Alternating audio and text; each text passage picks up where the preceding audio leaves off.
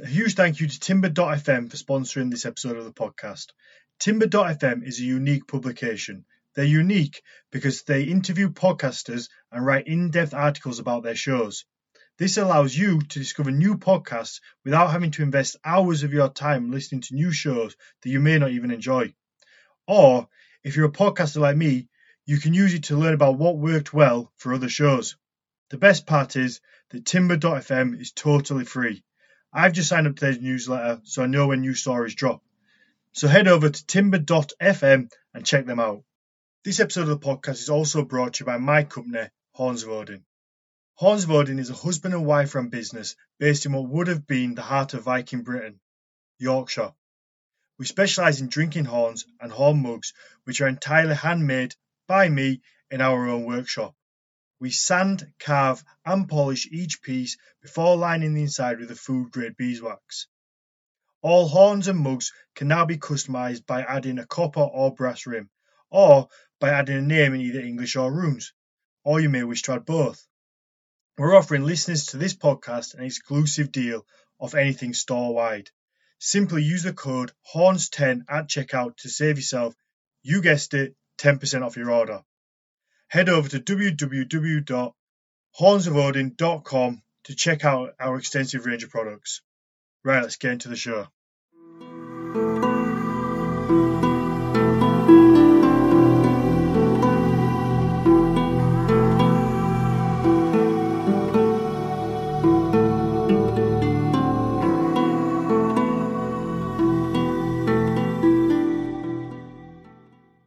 And welcome to the Nordic Mythology Podcast. I'm Daniel Farrand, co-owner of the company Horns of Odin, and I'm joined, as always, by Dr. Matthias Nordvig. Hello, everyone.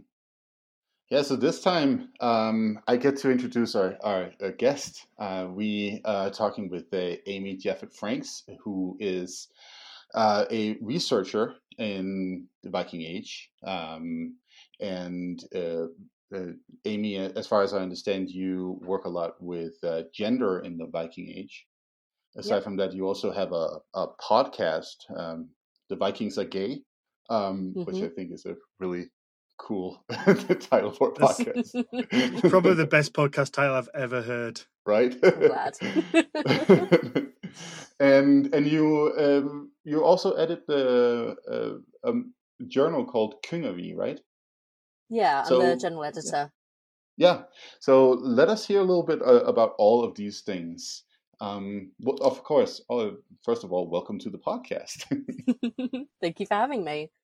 Um, yeah, so I do a lot of stuff on Viking gender and Viking queerness. Um, my research primarily um, is about uh, Viking religion. So kind of, yeah, Norse mythology. Yeah, so I edit the journal. I founded it about two years ago now because we realized that there was no real space for students, particularly, but also academics in general, to kind of really speak about uh, gender and queerness surrounding the Viking Age. And we felt that a lot of this work was coming particularly from students. So we decided to set up this journal. It's peer reviewed. It's, you know, academically rigor- rigorous. Um, but a really good space for people to also explore publishing for the first time, which we found has been really beneficial. Um, and then I also run the Vikings Are Gay podcast. So it's uh, much more sporadic ed- uh, episodes than you guys do. Um, but I've done a few episodes so far, um, mostly focusing on queerness in mythology. But I also did an episode on Black Lives Matter um, because I feel that anti racism also comes in very importantly with queerness. Right. Yeah. Um, no, that sounds really interesting. So uh, I would. I'm very curious to to. So to be honest, I mean, uh, uh both me and Daniel are are very white cis males. so so we would we would like to to to learn uh, uh, whatever we can from you on on this subject. Um, so could you like just give us a brief rundown? What is uh, queerness in context of Nordic mythology? So I use queer as quite an umbrella term. So anything that is outside of like the what I refer to as the cis heteronormative patriarchy. Um, so that would, the that idea, right? yeah, yeah. it's yes, it's the big structure that we all function within that basically says that if you are uh, born as a cisgender person, so you know you live your entire life with your gender matching what the doctor said you were born as. Um, so if they said you're a boy when you were born and you're still like, yep, that's me, then you're cisgender. Mm-hmm. Um, it also uh, the idea of cis men and cis women always being attracted to each other and always functioning within that structure and then also the idea of the patriarchy and how men are inherently uh, more valued within that structure and masculinity as well so not just men as a individual people but the concept and construct of masculinity um, so queerness is kind of a space that challenges that so i personally wouldn't use the modern language of LGBTQ to talk about the past because it's such a specific modern construct. But actually, we can still see queerness in the idea of various figures who um, act outside of their gendered ideas or um, two women being buried together and kind of what does that mean? Um, for example, uh, you also get figures like the individual buried in BJ581, um, which I've uh, there was recently a news article that went you know it got some attention um, where in Neil Price's new book he talks about the fact that this individual could be a trans man um, which is something that I'm also working on and uh, that was picked up by quite a few people who were very angry about that idea because it goes against our standard of cis heteropatriarchy and what we think that should look like um, so queer is basically anything that challenges that. Yeah, yeah. So so that particular case you're talking about, that's a grave in Birka in uh, in, in Sweden, right? And is it from the early 900s or or is it late 800s? I can't remember. I can't remember the date. Oh. Exactly. Right, it's a, but around it's the Viking then, age, right? It's, it's, yeah. Yeah. yeah. yeah. So so that's that's a grave uh, that where you, you can rightfully question uh, what kind of gender identity this individual actually had, right? Yeah, and I think a really important part of the discussion around this is that we can't say either way. We can never mm-hmm. definitively say this is what this individual identified as. I think what's really interesting is that there are so many possibilities, and it's our job as scholars to explore what these could be. Um, mm-hmm. So, this individual who genetically and osteologically is considered to be a woman. That's what the um, evidence in that way tells us. But they were buried as a warrior. That that's what it appears to be. And obviously that's kind of led to the discussion of is this, you know, a female Viking warrior, which absolutely could be. Um, but I just think that we should also be exploring the possibility that this could also be a trans man.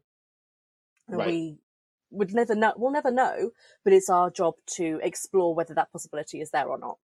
Yeah, and it, you know, I think it's a, it's important for our listeners to uh, to also take note of this. That, that you're pointing out that uh, uh, that it's our job as scholars to to uh, explore these different directions. Like, what what what are we um, like? Basically, uh, uh, explore the totality of reality here, right? Like, um, what are the uh, possibilities of interpretations here? And that doesn't mean necessarily that when you know somebody is talking about this particular uh, individual in uh, from the Viking age in Birka as a possible trans man or something like that. That's not an attack on on anybody's uh, masculinity, neither the Vikings nor uh, modern uh, white cisgendered males like myself. yeah, absolutely. And it's also there's been a lot of people angry at me for saying this because they view it as an attack on women. Um, and kind of taking away this, you know, strong, powerful figure of a woman that they have, um, and rewriting history, and particularly in the context of um, the British uh, attitude around trans people at the moment is incredibly toxic.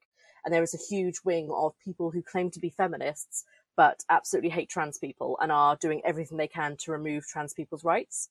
Um, so there's been a big group of them who are very angry at me for making this claim because they mm. see it as me taking away um, their, you know, big, strong, powerful woman. When actually, I think what we need to be doing is analysing what do we mean by being a powerful woman, being a strong woman? Does it have to be defined through doing masculine roles? Right. Yeah. Yeah, I mean, that's a good point. I point. Think we've, I think we found before, you know, with I think the first episode we ever did was on the Shield Maidens, and mm. you know, Matthias wasn't able to say yes. There was this warrior cult of women that went out for sure, and not many people like that idea. I think a lot of people are married to. I think a lot of people just think without a doubt that they were women warriors in the Viking Age, and if you dare even question that, you get attacked very quickly, especially on kind of, you know, as I've mentioned here before, the, the whole Facebook groups that I, I like to lurk around in sometimes. And, you know, you, you see it time and time again. If somebody dares to say, you know, hang on a minute, there isn't much evidence to support there being a lot of shield maidens, then you know it's it's you get jumped on very very quickly by kind of like sort of fans of, of yeah, something that I've been uh, looking into as well in regards to this that I think is a really interesting perspective is again questioning kind of it's not inherently about queerness, but it still comes into that mindset of questioning how we view power and how we view these structures. Um, I've done some work on the idea of the kind of the masculinity of the warrior hall and how actually when we look at the sources, there are always women in these spaces. They're not there as warriors, but that doesn't mean they don't have power. You know, we see the Valkyries, we see um, the uh, motif of women serving mead in a certain order to establish the uh, structure of power amongst the men.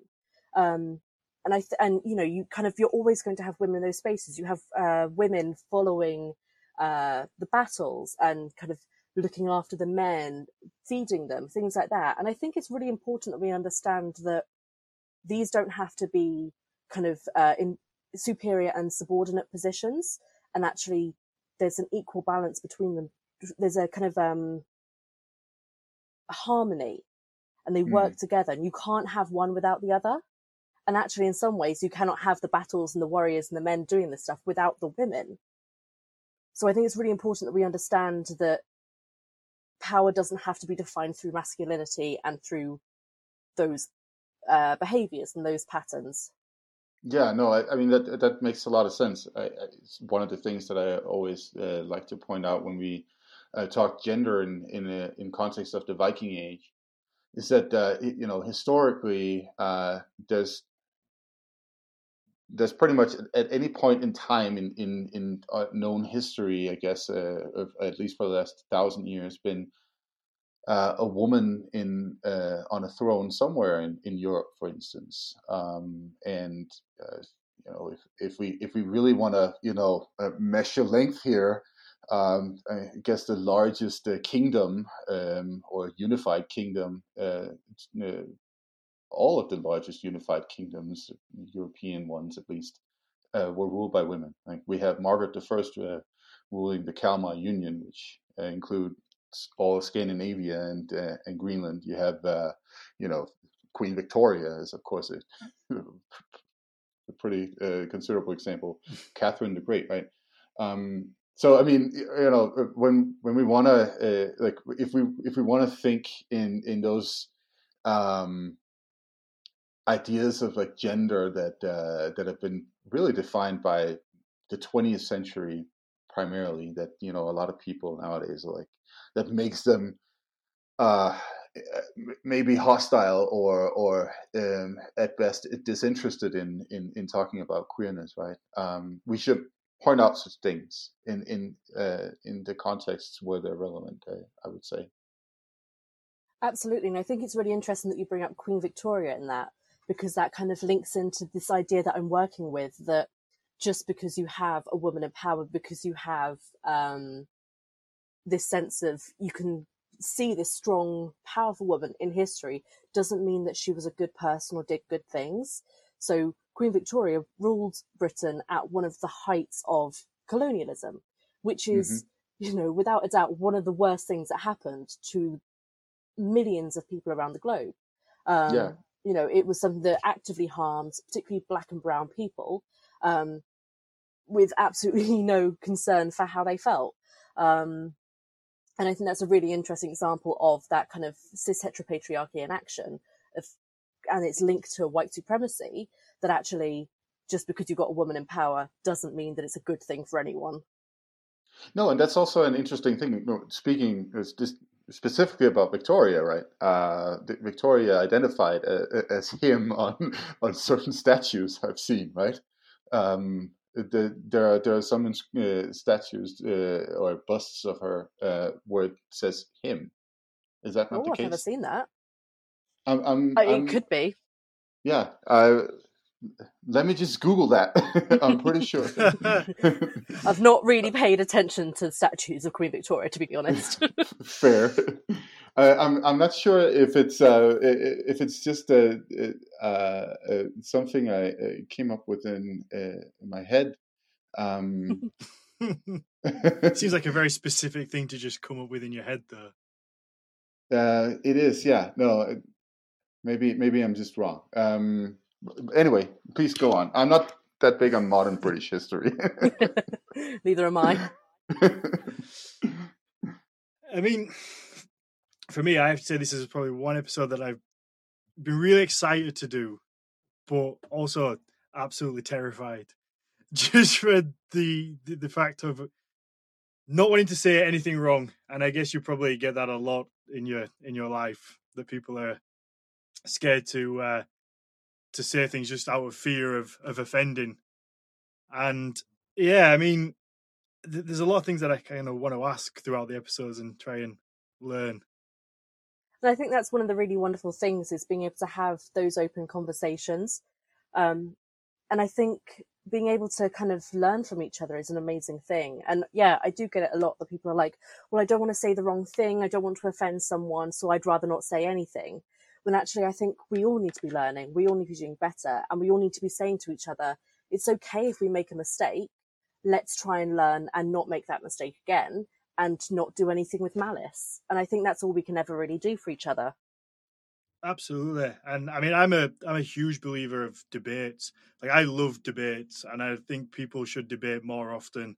And I think people suit if you have a debate, a lot of people look at it and think, oh well they're just arguing and it's we well you're not. You're both putting your side, you know, you're both putting your side forward and listening to each other, and you learn and you understand different points of view, and that's how it should be. But so many people kind of shy away from that and shy away from having these difficult conversations and kind of just live and exist in their own little echo chambers that Facebook gives us, and you don't get out and speak to other people.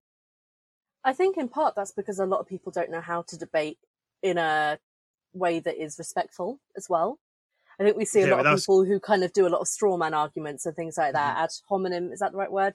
Kind of attacks on people's um, personalities and who they are yeah, as so, people. I think especially, especially when you try to debate online, yeah. it's so easy for people to become offensive because there is no especially if, if they're losing the the debate it's easy to become you know offensive and then because there is no comeuppance to that it's not like you know anything can happen to them if they start being wildly offensive off the back of that. Absolutely. So, as we were talking about before, um, you identify as non-binary. non-binary. Is, that, is that right? Yeah. I've got, I feel, I feel like I have to be really careful with my words, and like you say, if I no, if I do okay. say anything, then it, it's not out of malice. It, it's literally out of ignorance, and that's why Absolutely. these conversations are are great to have. Um, so I mean, but getting back to kind of like the Viking Age, other than than the grave we've just spoke about, is there any kind of evidence or source material to suggest like people were fluid with their gender or even kind of went completely the other way and and sort of with trans? I think there's a lot of evidence, really. Okay. I think there's just, a lot. Sorry, just to jump in, one thing that I wanted to ask before, um, when you said trans man, mm-hmm. is that so? So just like clear up in my own head, and probably for yeah. a lot of other people, is that when a, a lady transitions to a man? So yes. that would be trans man, and then yeah. trans female would be the other way. Exactly. Yeah. Okay. So um, it kind of is a term that respects the fact that someone who is a trans man is a man. And you would have those as two separate words. You don't push them together. There is a space between. Um, and it's an adjective. So they are a trans man in the same way that someone could be a thin man or a hairy man. Um, Okay. And it just kind of adds that element of a descriptor so you know a little bit more information about them. Okay.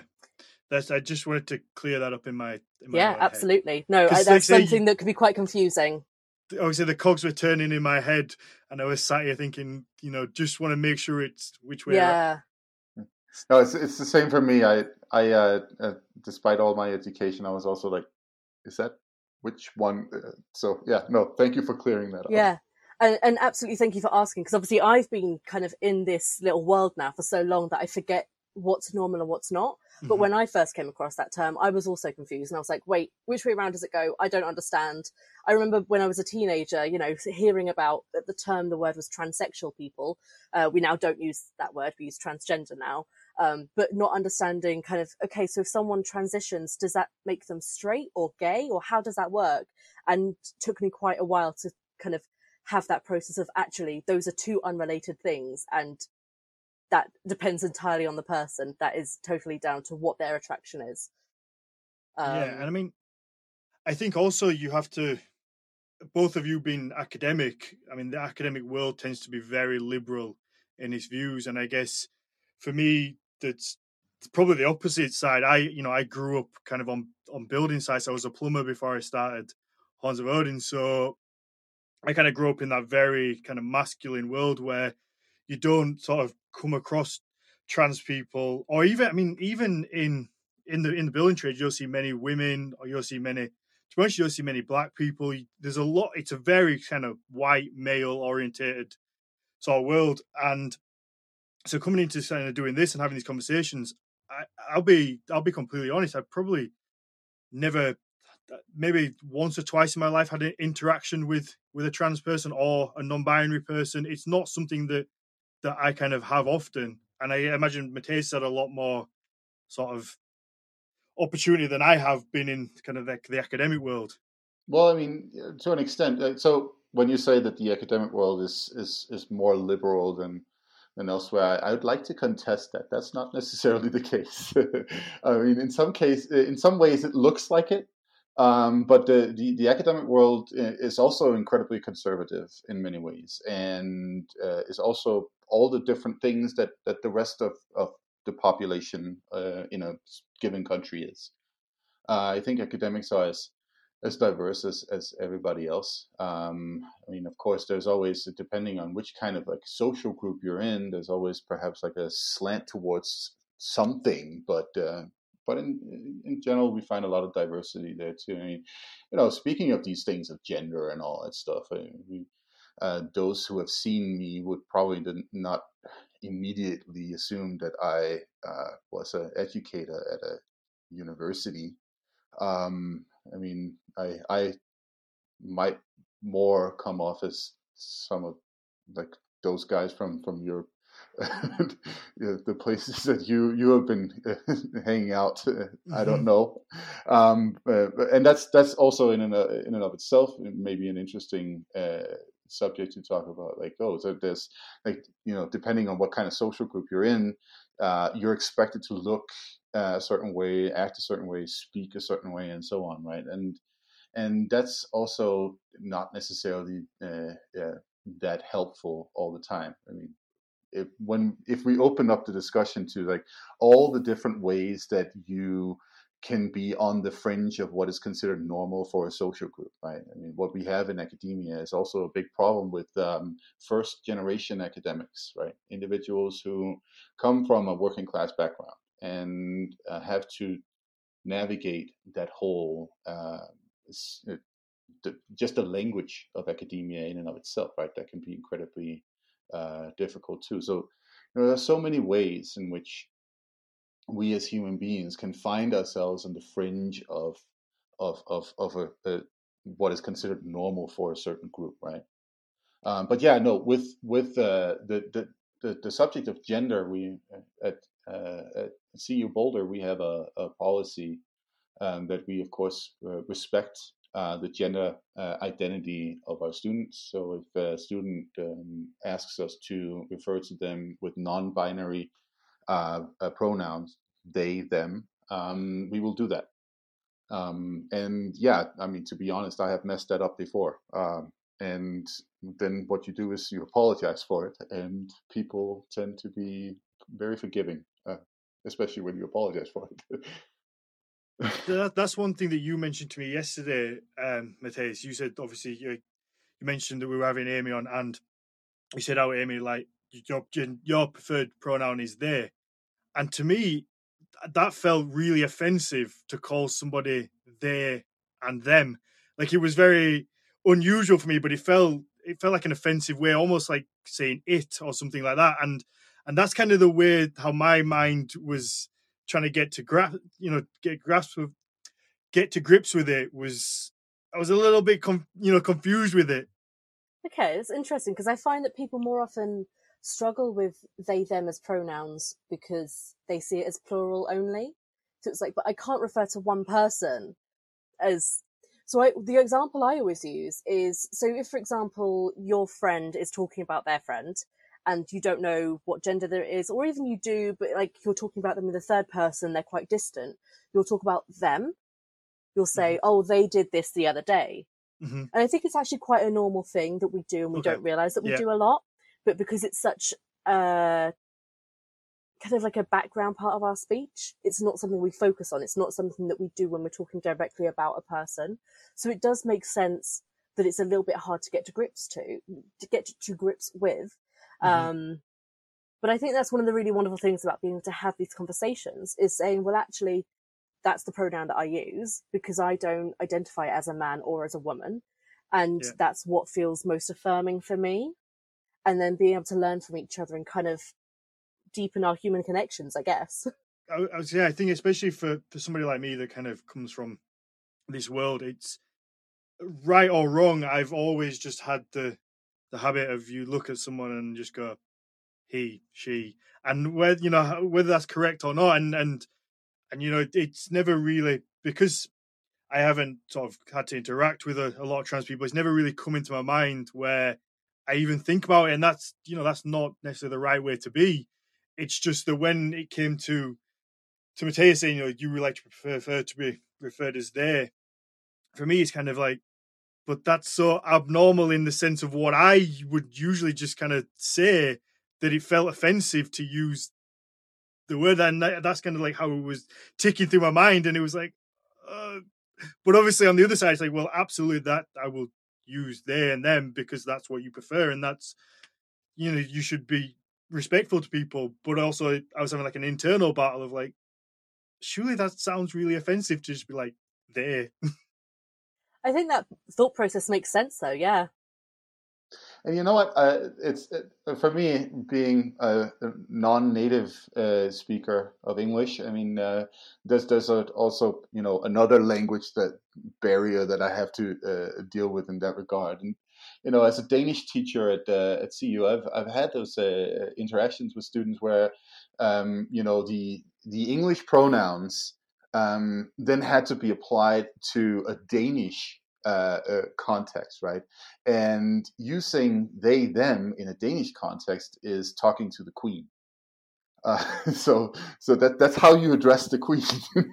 so well firstly i would love to be addressed like that uh, and second uh, but i think there are also um, neo pronouns so pre- uh, pronouns that have been created um, that i think do exist in danish. I want to say it's hern like with the bard o. Oh right i'm yeah not sure um, if i'm getting that confused. Yeah, so so that's that's a Swedish invention that has been applied in Danish too. Um, but largely what what the what we do in Denmark nowadays, because obviously these conversations are also happening in Denmark, um, and we also have, um, especially at Copenhagen University, there's been uh, several discussions uh, about this, and it's actually interesting to see the very conservative reaction of the professors in Copenhagen. I had a, uh, I was I was on a program, the radio program about this uh, not so long ago actually, oh, well, like five months ago. But then anyway, um, no, uh, in in Denmark, what we are doing, what it looks like we're doing, is basically um, uh, you know translating the English they them now, and that's also what I've been telling my students in in in that regard um, when I've been teaching them Danish. um, that uh, yeah we we use this for uh, the aristocracy, but um, but uh, now we also uh, use it for non-binary uh, individuals. So so there you go. Nice. I like that. I think I think our listeners are going to enjoy listening to me and Matthias bumble our way through this episode, trying to be hyper hyper careful of everything we say. I think we've stuttered more in this episode than we have in any, probably all of them put together.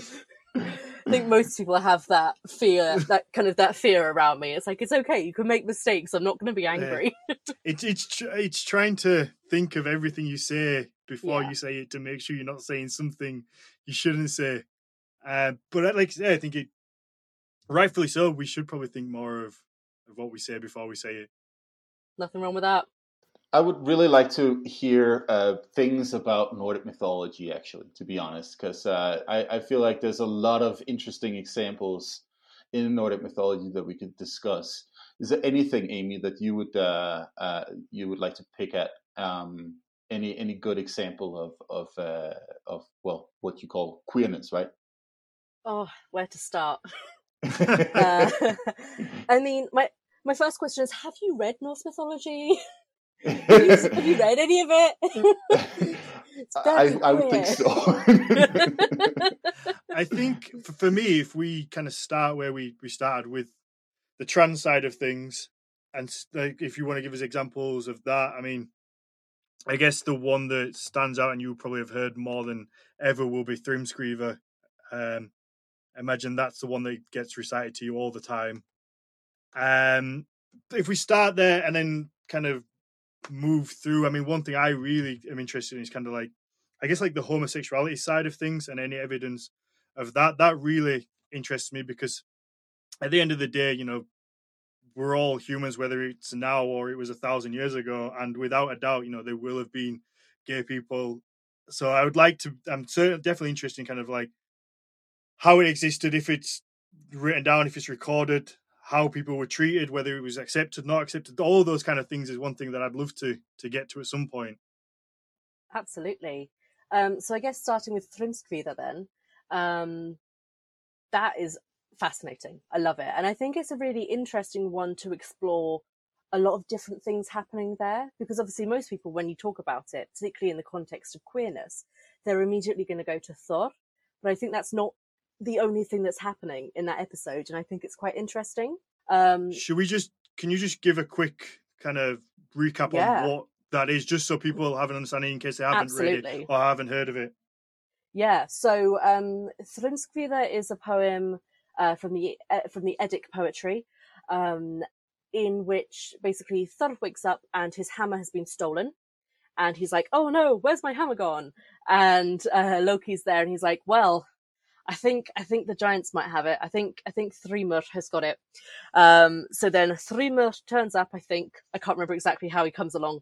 Um, basically he says that he will give Thor his hammer back if Freya agrees to marry him. Um, so they turn to Freya and go, right, that's it. You're off to the giants. You're going to go get married now. And she's like, hang on a minute. I didn't agree to this. I'm, I don't care that much about Thor's hammer. So then I, I the think of I the- think the, the sorry to, to just interrupt Yeah. you, but I think actually she, she she's more like uh fuck off guys. I think well, that- yeah, that's she's, her reaction. yeah, that's probably, yeah, that's probably a bit better where if she's not happy at all. That's that Um, British politeness for you. yeah my way of describing things um yeah so then the, the gods basically look at thor and go well then it's your hammer. You're gonna have to go get it. So they get him dressed up as freya as a bride and send him off into jotunheim with loki dressed as his handmaid. Um and they go off together and they turn up and loki's like here is freya come to marry you. And the the giant Thrymr is like okay, I will marry her. And then they have this big feast, and Thor, dressed as uh, Freya, is there kind of eating all of this food and drinking all this beer, making a big old mess of himself. He's eating all the little pastries that are meant for the ladies. He's kind of very manually, uh, man, manual, manly, that's the word, in his um, kind of description. And Thrym's, Thrymr is there kind of like well, why are you so hungry? Oh, well, you know, Loki's there. She hasn't eaten in days. She's been so hungry, uh, so excited to meet you. She hasn't been able to eat in days. Oh, well, why, why are her eyes so weird? It sounds very, um, Red Riding Hood at this point. Mm-hmm. Why are her eyes so big? Oh, well, she hasn't been able to sleep for days. She's been so excited to meet you. Um, and then eventually they kind of have a bit of a scuffle and Thor's like, I don't want to stay here. I'm not gonna, I'm not gonna stay here and be your bride. He grabs his hammer and he runs off home. Um, with Loki following along, still dressed as his maid. Mm-hmm. So obviously, I mean, you can see why people would go to that as kind of like the the one idea. Once this topic of trans comes up, that's kind of like the go-to point. It's the one that I've seen people kind of refer to a lot. So I think what's really interesting in this one is that I wouldn't describe it as, in terms of Thor, wouldn't describe it as anything to do with transness at all. Thor in this context is putting on an outfit, putting on a dress, and going off to do something to get his hammer back because that's all he cares about. That's all he wants. Mm-hmm. Loki, however, I think is a lot more interesting in this episode because he also is dressing up as a woman to go with him to go with Thor. Um, so I think what you're getting here is kind of an element of different ways that people can perform gender, different ways that people can do gender, and that not everyone has that fluidity and that flexibility, and that it's not something that you just put on an outfit, but it is something a little bit more innate than that. It is part of a general person, who they are in a bigger way. So with Loki, that's much more accurate to how we know he behaves. Mm-hmm. So I, I, just want to throw one thing in here because I, I, was just looking at Thrimskvida here in Andy Orchard's uh, uh, translation, and I like Andy Orchard's translation for, for one reason and one reason only, and that's what I'm going to read to you right now, and that's stanza 17, where um, they are discussing the debating of dressing Thor up as, as Freya, and he says, um, and it goes, Then Thor spoke the strapping god. Um, quote, The gods will call me a cock craver if I let myself be put in a bridal veil. And that's why I love Andy Orchard's uh, um, uh, translations. There's a lot of cock craver in there. it's like wow. that's, that is that is the the slur that he uses for this, I guess. Um, but it's uh, just interesting um, uh, that uh, that Thor says that, right? Uh, so so that implies then that uh, this cultural standard that if you put on a female's dress as a male, then then there's some kind of expectation that you lose your masculinity, right? Yeah, um, and I think this is a really interesting thing to discuss as well because I think what we see is uh, time and time again when this happens is this so this word that uh, Andy Orchard has translated as cockcraver is the word argur Mm-hmm. um, ARGR, um, which is basically a slur that is used towards men whenever they do anything that is deemed effeminate. And I think it's evidence that there was a sense of kind of queer phobia. So just because people did these things doesn't mean it was accepted. But I think people still, well, people still did them anyway. Um, Matthias, I forgot what you said. no, it was just, uh, I was just, uh, uh, uh, starting a conversation about how how Thor fears that he he will basically be be considered uh, unmanly, argar, um, yeah, a cock craver. Um, yeah.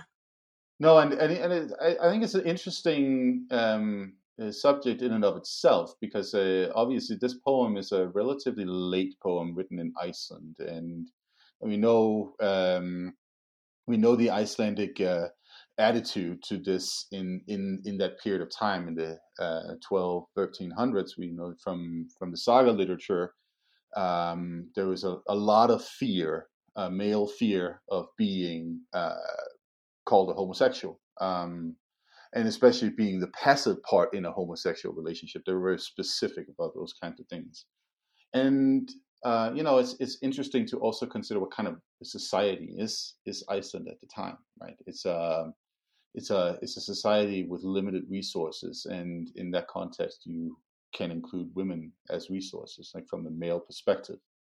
Um, I I think there's something like a, uh, uh, there, there's a shortage of women in Iceland in this period of time too, um, which could also I'm just musing here, but could per- perhaps also have something to do with uh, how gender relations uh, develop uh, in different ways, and especially how males perceive themselves. Um, you know, if, if if you literally have to go raid your neighboring village uh, to find a wife, um, which was something that was a problem in medieval Iceland.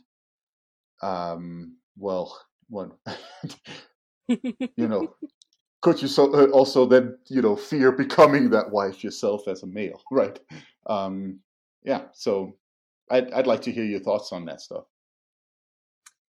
Yeah, I haven't really heard that kind of uh, concept before. That theory that's quite interesting, and it makes a lot of sense because there is a lot of fear around being kind of that yeah passive homosexual partner, being a bottom essentially in a, a gay male relationship. Uh, and I think I love the way you just came out and said that. Just what being a bottom. just, uh, just, just straight to the point. Hey, it is Yeah. what it is. Yeah, Hey.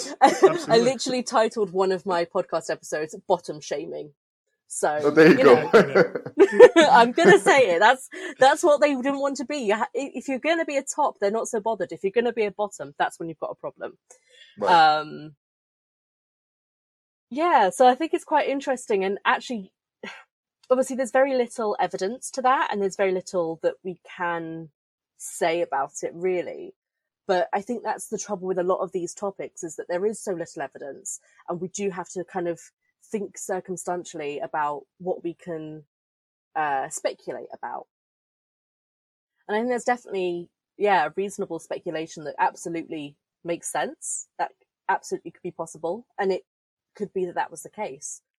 Um, particularly when we consider um, kind of sexual violence and the way that that could work and function within that society. And actually, if you know someone's going to choose to make a woman of someone, uh, make a Hmm. woman out of a man through sexual violence, through rape, you know, that is something that we can't rule out. And I'm sure probably happened on numerous occasions. Um, and I think it's something that we need to consider within this discussion of the fact that, you know, these things may have existed doesn't mean they were good or bad. The kind of, we have to kind of, um, we cannot pair the existence of queerness with any moral judgment that is overarching. We have to think about the fact that queer people existed. Queer people have always existed. Queer people have always been good and bad in between because they're all individuals. hmm And I think that's a really important part of that conversation. One thing I wanted to ask, I guess, was if you have a bunch of men on a boat for a long period of time, you can obviously see where I'm going with this. Yeah. Now, because I remember hearing somewhere what um that I think I think they use the example of like four people, and if you had whether it's four men or four women, I think there's like four roles that will appear. Whether it's like there will be an ultimate kind of like alpha male kind of type role, and then you would have a more effeminate role, and then there would be I can't remember the other two, and whether whether that's like say that's four men, four women. These are kind of like roles that as human beings we kind of put ourselves into without really thinking about it it just happens naturally and even you can even have like mixed ones and the the kind of like alpha male quote unquote role doesn't have to be a man but it tends to happen that somebody will fill fill that role and then there will be a more feminine role so if you had four men it would be safe safe to say that one of the men would become sort of the more feminine role and you'd have the the typical masculine role so my I would assume that that would happen on kind of like the raids because you're not you're at sea for a long time. It's not kind of like a short journey. So is there any evidence of like that happening or it being accepted and it being kind of like yeah, I mean it's just something I imagine because I, as silly as it sounds, like I know men and men if they're it's whether you leave if you leave 50 men on a boat something's going to happen. I don't care whether they want to accept it, admit it. I don't care what you say. Men are men, and something will happen. Well, I, every everybody everybody needs a little affection once in a while, right? That, that's But that's it. And if I feel like, I mean, I assume this this um this whole kind of stereotype of like the whole gay sailor thing I imagine that comes from somewhere, and I imagine that comes from the fact that you have.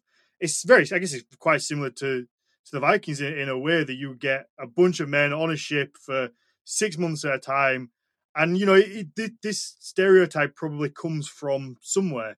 And I just wondered whether there's any evidence of that kind of happening, whether it's been it's mentioned or whether it's kind of one of those things that you know when in Vegas, well, what happens in Vegas stays in Vegas kind of thing. I can't think of any evidence, hard evidence, off the top of my head. Um, it's something that is more likely to be in the sagas, and I'm not super familiar with them, unfortunately. Um, I tend to work more with kind of poetry and archaeology. But I think one particular saga that's always interested me is the Jomsvikinga saga, which is about, um, I think it's kind of a legendary saga about a group of men who basically they form a kind of a military band and they are meant to be kind of the top military band. They're very good. Um, and you have to be 18 to join and you cannot be over 50 and it's all men and they have this fort um, in Jomsborg and they're all very uh, very hyper masculine it's very much focusing on the hyper masculinity of it all and i think there's a rule that's something about they cannot have relationships with other women and I think I've seen kind of people talking about this is, you know, likely so that they don't form intense bonds with people, so that they fight harder for their brothers, things like that. But I think it's quite interesting then of, okay, so what's gonna end up happening? um, and I'm absolutely with you. I think it's one of those things where as humans, I think as well, a lot of us have learned through lockdown, through kind of, you know, the world of COVID-19 that actually being touch starved and not having access to other people on a regular basis is really hard. Um, so I can absolutely see it being the case that, you know, on those long raids, even if there is no evidence or there is no, uh, kind of specifically sexual acts happening, I think it's absolutely possible to speculate that at least once in that time, there will have been something happening. There will have been, you know, a hug that was a little bit too long or a, a particularly nice kiss on the cheek or something like that.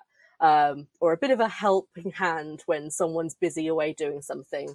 Um, I think it's it's one of those things that we know that queer people have always existed, but that, that's something that we don't have evidence for. Mm-hmm. But it doesn't mean it can't have happened.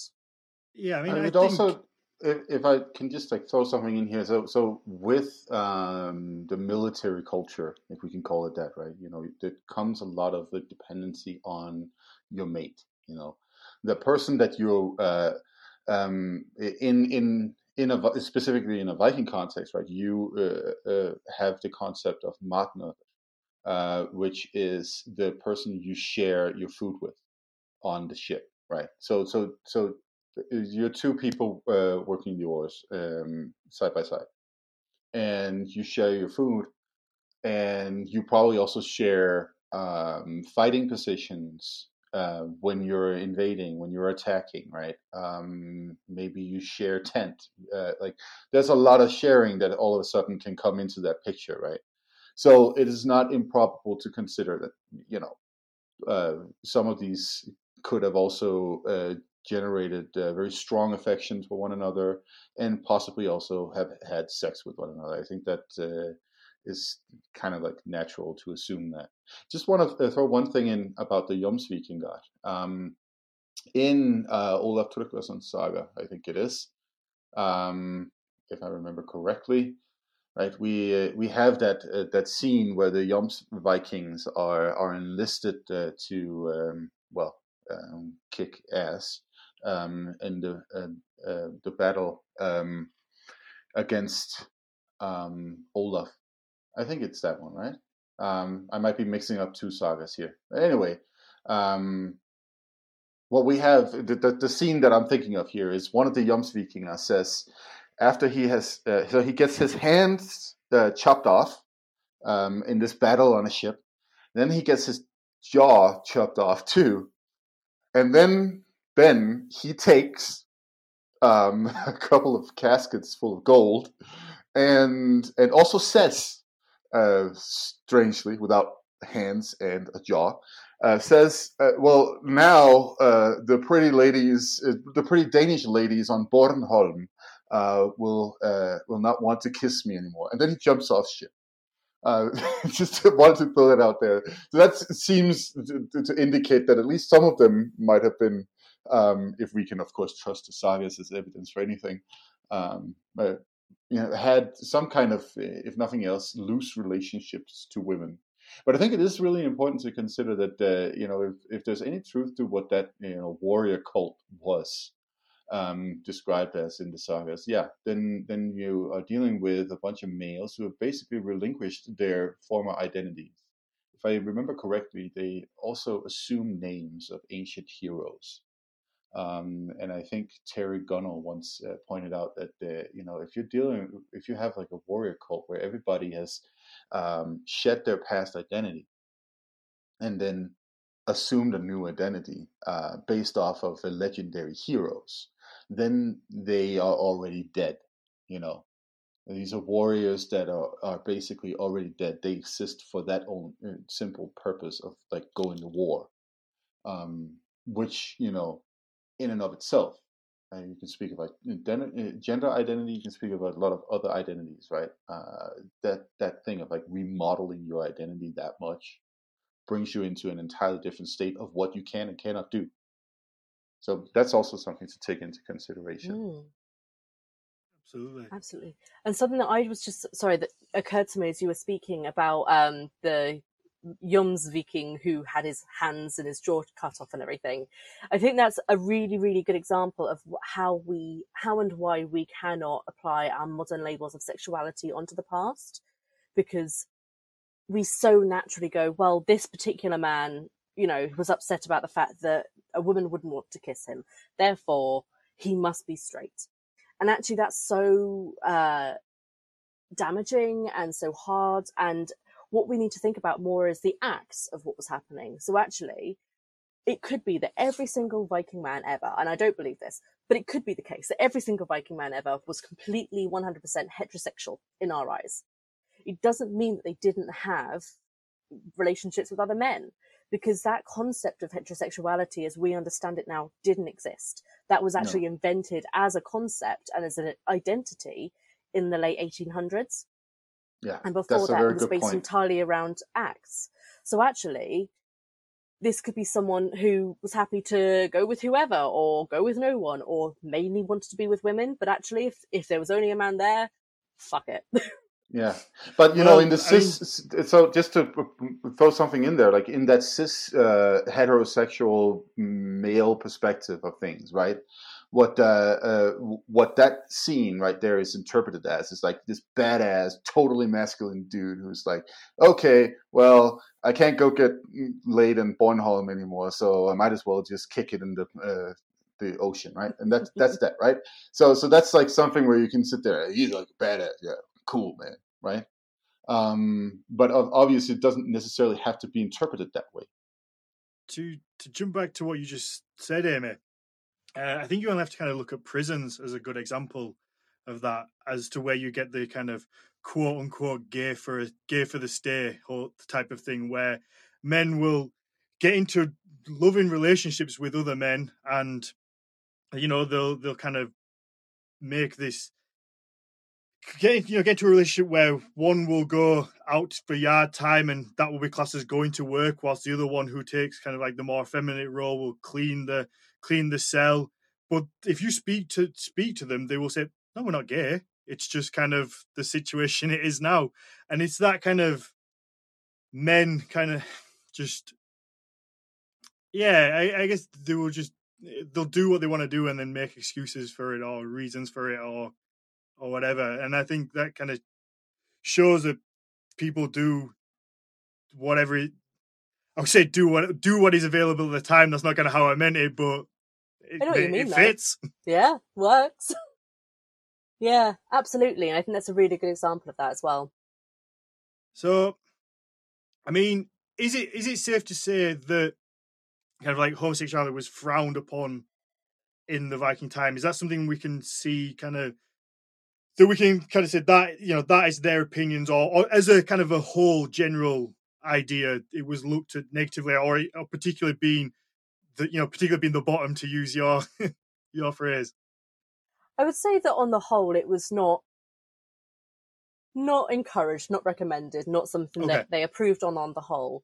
Um, we have a lot of evidence around the idea of ergi, so E R G I, um, which is uh, the same as the word argur that I mentioned earlier, um, which is a slur essentially of someone who is particularly a bottom, um, someone who is being effeminate, a man who's being effeminate, or it is also sometimes used for women and seems to refer to women who basically just like to sleep around a lot. Um, which I've argued in the past is kind of evidence that it's more to do with breaking gender roles and doing something that is considered Mhm. wrong, uh, a wrong thing to do for your gender, essentially. Okay.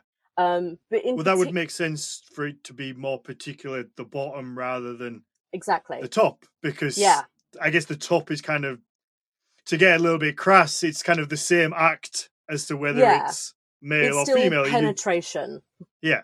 It's that's the kind of the language that's used academically about it. It's still the penetration, the penetrative Mhm. act, um, Yeah. and it's whether you're giving or receiving.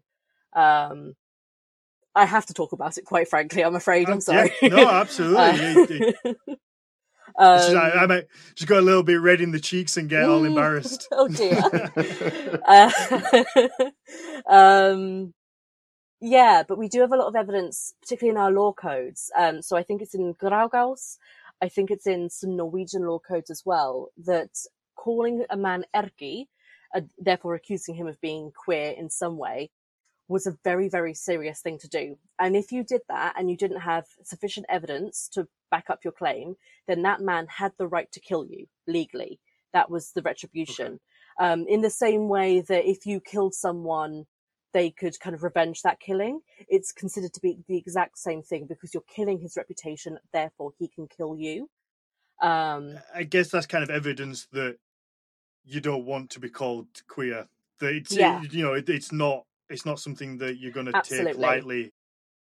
And we also have uh, saga examples of this, of course. We have Krokaref's saga, um, uh, which actually uh, takes place um, in, in Greenland, um, or parts of it at least. Um, he is um, he's accused of uh, of being a coward, um, and also of having homosexual sex uh, by by by these uh, people who don't like him and um, you know he he actually uh, he runs away um, after having uh, killed a couple of them, right? Um, which is again wh- which breaks the norms. You you're not supposed to uh, uh, flee, um, but um, but but there's that that saga has it's, it's a really interesting saga in uh, in so many ways. It has a lot of uh, sexual innuendo and implications, and and uh, a lot of stuff going on in the subtext in general. Um, also, you know, uh, threats of rape and uh, possibly so, sort of like a a, a violent. Um, if, well, it's he he basically spears a guy. Um, in one case, also uh, dressed like Odin, by the way. I think it is. Or no, uh, he dresses like Odin afterwards, but uh, but he spears a guy, and uh, and uh, that that also seems to have some kind of like uh, sexual implications. Um, and then he dresses up as Odin, and then he goes and, uh, and proclaims his deed to the king um, in in sort of like this Odinic riddle too. Like so, so there's like there's there's so much going on in that saga. It's like I can't even I don't even know where to begin here. Um, but but it's an interesting example of uh, of how in uh, the medieval period, the Icelandic saga writers are also treating the subject uh, in and of itself, um, and sometimes it doesn't necessarily look like it's uh, because they are you know uh, adverse to it. Like this this saga in it particularly actually kind of seems like it's trying to deal with the fact of maybe having those uh, uh, interests, uh, those desires. Um, so I don't know how familiar you are with that saga, uh, Amy. It's, no, it's, I'm not. I'm not very familiar with that one at all. I'm afraid. well, I, I, I Um, recommend reading it. It's a, it's a really interesting Yeah. read. But I think it's quite interesting as well that you mention kind of his links to Odin in that as well.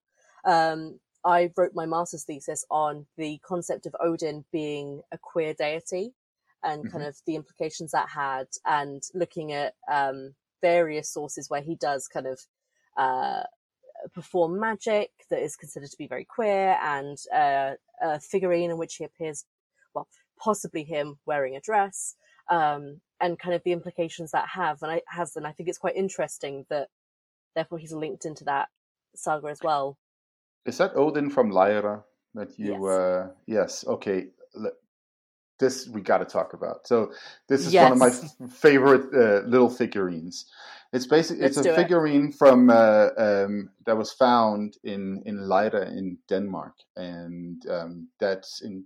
So Lejre is the um, mythic uh, royal seat of power, um, according to uh, history writers um, like Saxo and so on. Um, and of course, when archaeologists uh, have been digging around there, they found a lot of things. There's a great hall that they have found. That they also found uh, uh, evidence of. Uh, well, it, it could be some kind of royal seat. Uh, that's that's not um, out of uh, that's not i- i- impossible to interpret it that way. Um, and it's also, uh, of course, a site uh, of, s- religious significance in a pre-Christian context. A lot of ritual have taken place and so on. And I believe it was in 2010 or 11, 12. Okay. 2009. Um, no, it was 2009. I believe it was found. Yes, that that sounds about right because then we started arguing about it in 2010.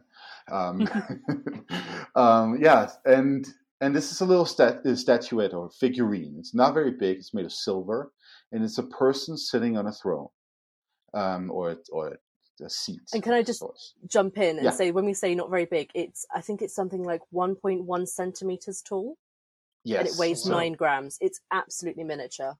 Yeah. Um, and it looks like on the back of the of the seat there are like either dragon heads or horse heads or maybe wolf heads, depending on who you are and how you interpret it. Uh, next to the figure on the um, armrests, we have birds that could, if you want to, be interpreted as ravens. If you want to, um, they could also be parrots. I don't know. No, uh, no, the beaks are, are straight, so they're probably not parrots. But um, but two birds, and then I believe there's also a snake head or something like that, right? Uh, some, there's How much stuff's looks like on a- this thing if it's so small? Well, it's the- really detailed for how small Like it how- is. it's really um, detailed. Sounds sounds amazing. I think we should maybe put a a link to it at, in Yeah, the show yeah. notes. Yeah, we'll definitely do that. Um, there might be a snake's head. I'm not entirely sure. I but- don't know of one. No, okay. Um, there's just something that looks like a bent snake, a snake's head, like uh, protruding from it, and I think it's probably side. the uh, the backs, the, the winged back of the seat that you're thinking No, of. this is on the front. Actually, this is Oh. like right where the Oh. legs come down. Um, but uh, either Maybe way, I've just uh, not missed it. Well, I I don't know if anybody has really talked much about it, but the interesting thing is, of course, that the figure itself, right, is is um, is a figure that is wearing a cap and has uh, something maybe maybe a scarf or something for, uh, in front of their mouth. Um, maybe it's part of an armor. Who knows? Then it's got a cape as well. This figure and something that could be interpreted as either an armor on on the front or as um, I have done myself uh, as basically as uh, necklaces, um, very similar to the ones that we actually find in graves, um, uh, female graves typically. Um, and then it's wearing uh, what appears to be uh, uh, some sort of like long dress, right?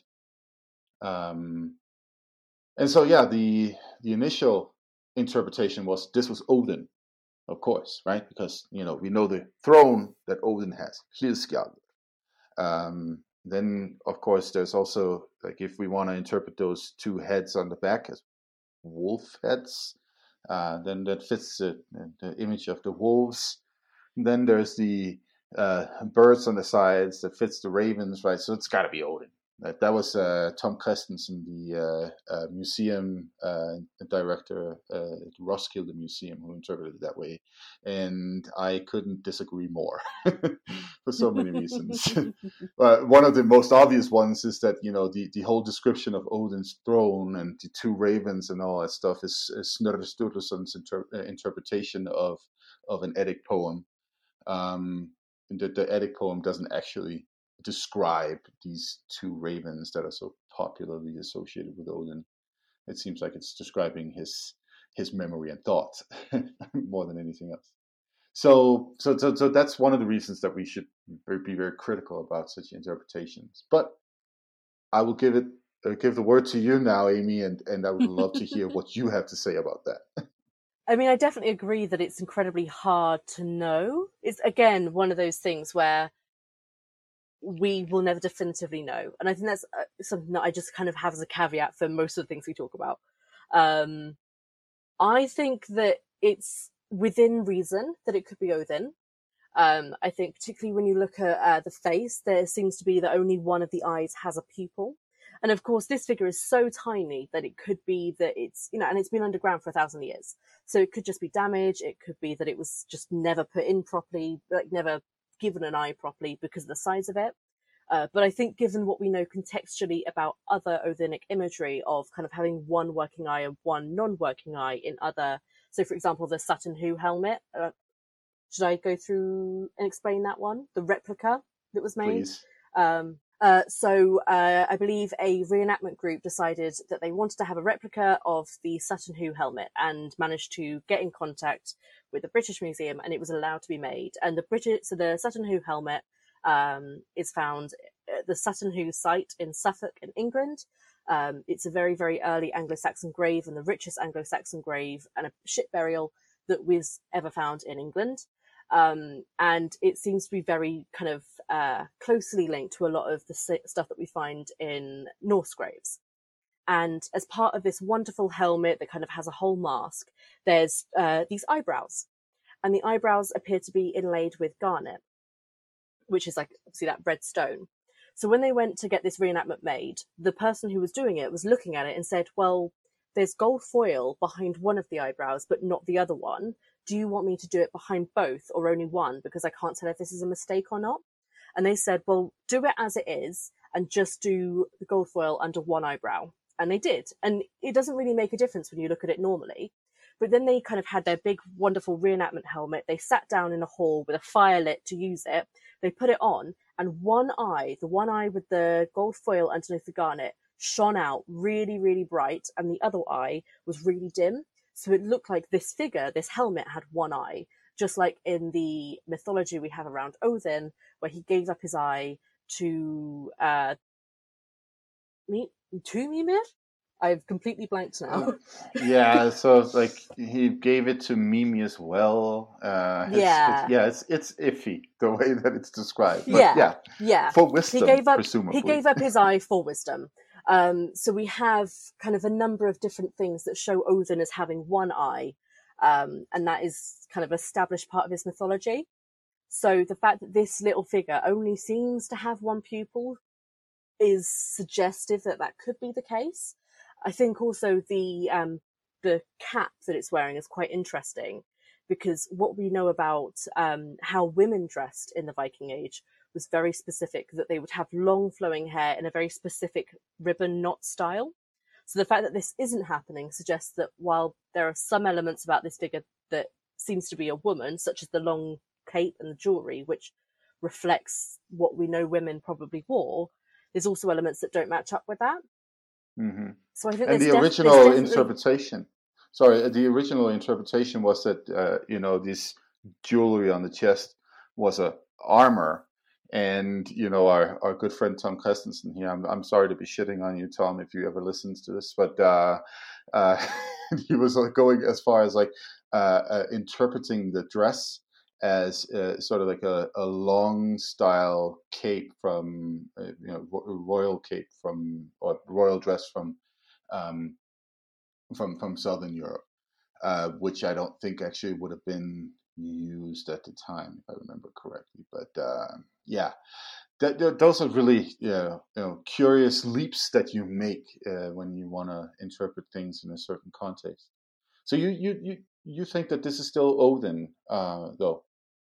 I think it's within the realm of possibility, and I think there's some other little things that I kind of fit together that make more sense to me as part of a bigger picture. So when I was writing my thesis, one of the things I was looking at was Odin as a queer deity.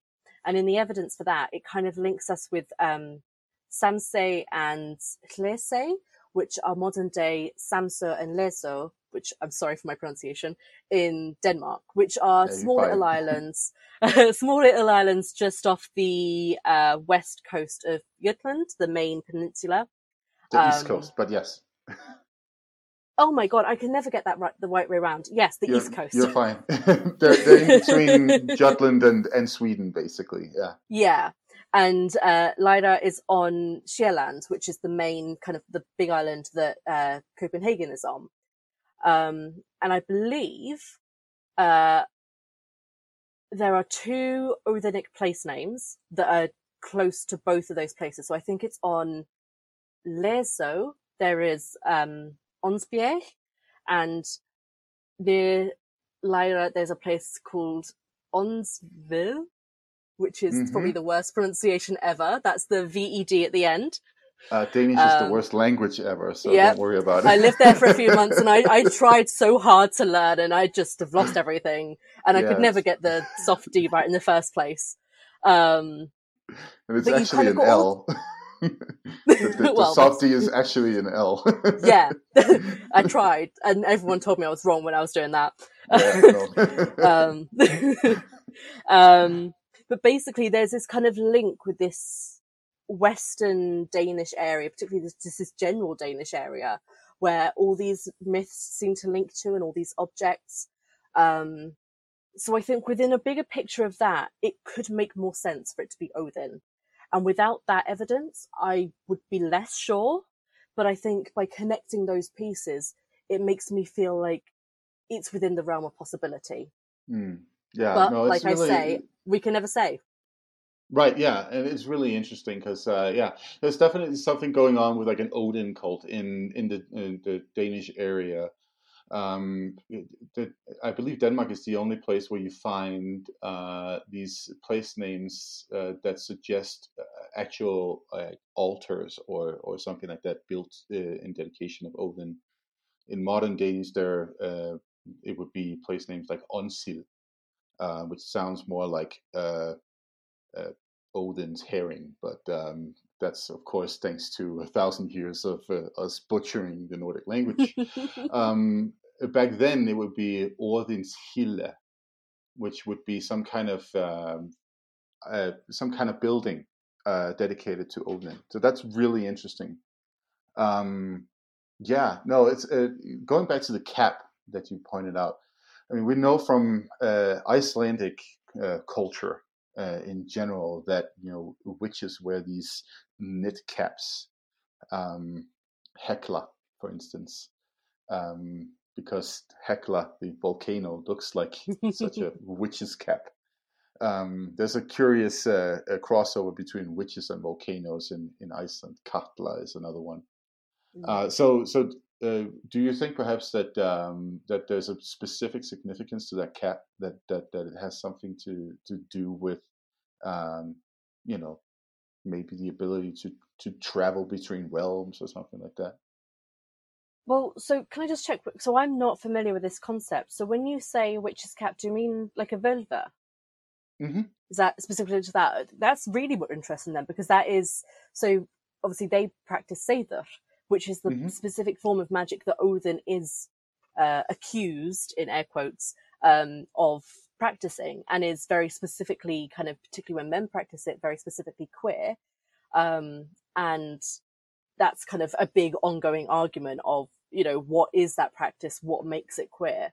Um, but yeah that's really interesting. I think i can't speak much to whether the hat itself seems to have magical properties um, because there is so little we know about Seidr uh, but again, certainly seems to be within the realm of possibility that that is a reasonable interpretation.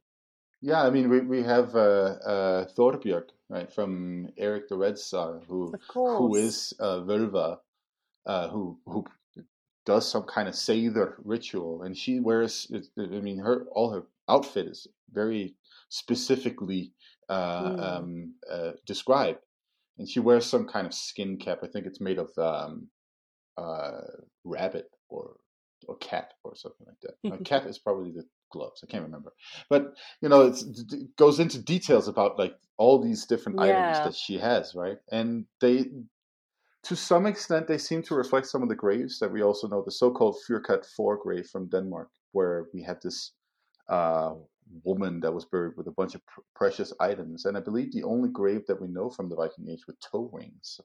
Um, and a nice. metal rod and a little pouch with like owl's vomit and mouse skeletons, like it's typical witch stuff, basically. And cannabis seeds.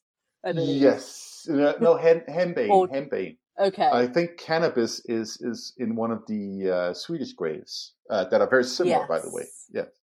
So yeah, there, uh, some psychotropic stuff as well. Too. Yeah. Yeah. Which you know suggests some kind of you know role in magic, right? Mm-hmm. Yeah, trances and that kind of ecstatic ritual. Exactly. Yeah. Yeah, I mean, there's, there's one thing that I need to ask, which is, um, how much pushback did you get from like the Viking Bros when you dared to to say that Odin may be queer? Uh, it has been quite hard. I have, so I'm quite active on Twitter, particularly with my research. Um, mm-hmm. and it's something that I can laugh off quite easily, but I have actually had piles on pylons from neo Nazis on multiple occasions now. Mm-hmm. Um, after a couple of weeks ago, um, this article in which I said I think it could be a trans man went live. I'm now on uh, me and my partner, who's a black man, and obviously that's part of why they're doing it, uh, using this particular picture. Um, they've been using it on, um, I think it's Nordfront, um, and all their sister organizations throughout uh, Scandinavia. So obviously a very big kind of um, neo-Nazi, terrorist, and uh, political party organization. Um, uh, they have referred to me in the caption as the self-hating Amy Jefford Franks, seen here with their partner. Um, and obviously they're using the part, they're using the picture of my partner with me, um, because it kind of identifies me in their eyes as like a race traitor. Um, and I think that's why I kind of, for me, I think that's why kind of anti-racism goes hand in hand with this work. Um, mm-hmm. but yeah, I've had a lot of pushback. I've also had, um, Varg Vikernes has been in my mentions at least once, um, which was quite scary. So he is now blocked. Um, yeah, it's I've had quite a few run-ins with um, the really nasty ones. Um, I think the actual kind of slightly kind of just guys who like Vikings. I've not really had any bad run-ins with them. Um, okay. They've been pretty chill about it. It's just like the really, really extremist neo Nazis that hate me. Right. So, so let's let's get just just get this straight, right? Uh, you're doing research. Um, you're basically researching something that interests you. That's how we get into research. I I did my research on cosmology, and then uh, that went into volcanoes because I am an Aries, so anything fire is awesome. Snap. there you go. um, and and I, I was interested in cosmology to begin with anyway, so that's that's what I did, right? Um, so we, we, we each have our own little uh, uh, areas of interest, and that brings us into research and and for that you're being aggressively targeted um, by people who have specific political agendas. Yeah. Uh, let me just state uh, flat out that is some fucking bullshit. Straight up, yep. like that is there's there's no no other way to relate to that than that is some fucking bullshit. I mean, uh, um, we are uh, researchers, right, and we have uh, freedom to do academic research in these uh, um, um countries that we live in, and we, nobody should ever uh, be harassed or otherwise uh, targeted uh, for that. Um, I'm really sorry to hear that that is happening, and it pisses me off. it's one of those things that yeah but i think so for me it kind of it does come with the territory and it's absolutely that's not me saying it's okay at all um, I know it's not okay. I know this shouldn't be happening to me. Um, I have having, been having to Google my name every day for the last few weeks just to make sure that there's no other information out there about me and that there's no threats against me. Um, but I also know that that's part of the territory with what I do because for me it is so important that I'm tackling that and that I am fighting against that because I I am very very strongly anti-racist, anti-Nazi, anti-colonialism. That is a core part of my values in my work. And I think all of our work is um, never ever without any kind of um, political agenda, whether we want it to be there or not. There is always going to be that to some level, whether we think it is or not. I think being able to tackle that and saying, well, actually, there are some things that we should not be arguing for and arguing for kind of white supremacy and um, kind of a neo-Nazi belief is absolutely not something that any of us should be doing. Um, yeah, that's just something. And I, so for me, unpacking that in my work is also really important. So then that pisses them off more.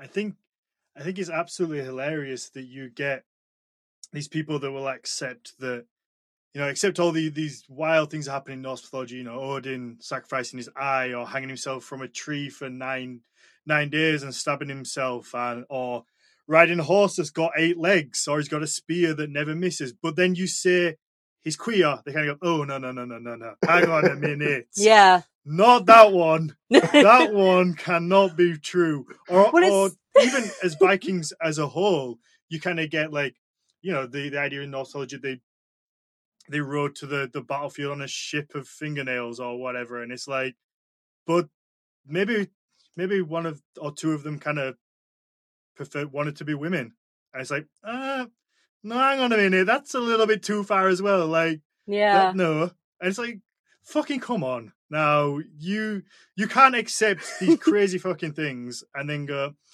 uh, yeah, but that I don't like that, so they probably didn't do that. And it's the fact that they're willing to believe that not only did ha- Odin have this eight legged horse, but this eight legged horse Loki gave birth to by turning into a woman horse to have sex with a man horse just to distract was, a builder. That's I actually wanted to ask about that because it feels like that's probably one of the the more queer stories in mythology, surely especially Definitely. as we as we mentioned earlier, kind of like that role of being the bottom. The that is almost you know Loki is is effect whether it's a horse or whether it's Loki, it's still kind yeah. of that act. Yeah. I think it's an absolutely fascinating little part. So I guess as a little rundown for anyone who doesn't know, um, it is part of Snorri's Prose Edda, um, in which the discussion is around uh, the master builder and the gods have said, right, can you build us, I think it's a, their fortress. Um, you have X amount of time to do it and X amount of resources. Do it in this time or we won't pay you. And, uh, basically they want Loki to, I think, does Loki do something wrong? Yeah, so Loki, Loki does. yeah, he's he's the one responsible for suggesting all of this. He basically makes the deal with the master builder, um, and uh, promises uh, him, I believe it's the sun and the moon and Freya, right? So again, mm. we have the situation of Freya, oh, Freya. Uh, being involved, right? Uh, and again, we have. Time. Well, actually, does she now? Because like every time somebody promises Freya to somebody, or somebody wants to marry Freya, um, you know, it ends up with some one of the, the dudes having to dress up as a lady or, or you know perform the tasks of a woman, right? So, um, I, I wonder who loses out here. Um, the, yeah, so no, that's that's that's the problem, right? Uh, that uh, that Loki is basically the one who has like suggested this or done this. And please, yeah, yeah. go on. Um, and obviously they don't want to pay him all of that. So they're kind of like, well, you got us into this mess. You're going to have to get us out of it. How are you going to do that? How are you going to make sure that he can't finish his building on time? And this builder is relying on his horse. So this horse is a magnificent stallion. So Loki decides that the best thing to do is to turn into a female horse, um, a mare, and kind of uh, seduce the stallion. And they run off into the woods and they go and have a great hot night of sex. And they come back and it's too late. The builder hasn't finished on time. He doesn't get paid, but also Loki's pregnant and he gives birth to Sleipnir. Um, and it's just, it's, it's again, that evidence of kind of, this is such a bizarre, bizarre thing to be happening, but also so, so, so queer. And I think it's a really interesting kind of dichotomy of, um, not dichotomy, a challenge of the dichotomy around sex and gender, um, and kind of how that helps make things better in the end. Right. Yeah. No, that makes perfect sense. and I feel it's quite funny that the you know going back that people accept that it's okay for Loki to turn into a, a lady horse and get pregnant, but, but if he was quick. a man, yeah, but if he was a man, then that would not be okay. And it's like, what? Yeah, but that's the thing. How does that work? You know, it's just, it's there's a this basic disconnect between you know reality and uh, and what people want to believe. Which you know, if if we speak about that crowd, there's plenty of those. Going back to uh, you blocking Varg Vikernes. I mean, Varg Vikernes has written a bunch of books where he basically claims that the white race are like descendants of aliens and I don't know what. Um, you know, if you're willing to believe that, uh, but you you're gonna ditch ditch the uh, uh, um, gender bending Loki, then I, I don't know. Yeah. I don't know what to tell you, man. yeah. I mean, I guess, I guess Vikings kind of have this appearance in modern culture as being kind of like this big, powerful man type figure that even down to like the they go raiding, raping, pillaging, taking what they want, and it's that very kind of masculine role that I guess attracts some of these cunty type people. But you have to think... also keep in mind. Sorry, uh, you have to keep in mind that like these ideas they have been created based off of ignoring a lot of evidence. Like uh, for instance, Thor, oh, the manliest god ever, la la la la la. You know, um, if you go to any uh, true neo-pagan blót somewhere in Scandinavia, you see the first like 15 macho dudes like hailing Thor and being all macho with drinking horns and getting drunk and I don't know what. And it, it, nobody ever uh, talks about him uh, dressing up as Freya and having to go marry a giant, you know, uh, in that context. So that says a lot about like what people are willing to, you know, include in their perspective on all of this. And this is kind of for me what is at the very core of what I do and why I do it is that the kind of the birth of this scholarly field as we know it was in kind of uh, the height of nationalism and a very particular form of white supremacy um, that was kind of around this colonialism and this idea that we as white Europeans can go out across the globe and do whatever we want to anyone who isn't a white European. And kind of in order for that action to be allowed and to be understood as kind of a correct thing to do in white European mindset, they had to believe that they were superior. They had to believe that what they were going to go do was okay. And as part of doing that, you have to prove that your history is longest and best.